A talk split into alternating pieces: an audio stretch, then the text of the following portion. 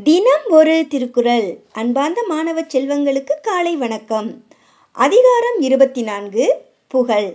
குறள் எண் இருநூற்றி முப்பத்தி எட்டு. வசையென்ப வையத்தார்க்கெல்லாம் இசை என்னும் எச்சம் பெறா ஆ விடின். விளக்கம்.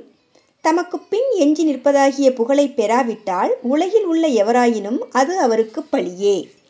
தமக்கு பின் எஞ்சி நிற்கும் புகழை பெறாவிடின் அதுவே இவ்வுலகத்தவர்க்கெல்லாம் பழியாகும். என்பதே இக்குறளின் கருத்து. மீண்டும் குறள். வசையென்ப வையத்தார்க்கெல்லாம் இசையென்னும் எச்சம் பெறா ஆ விடின். நன்றி மாணவ கண்மணிகளே. இந்த நாள் இனிய நாளாய் அமைய வாழ்த்துக்கள்.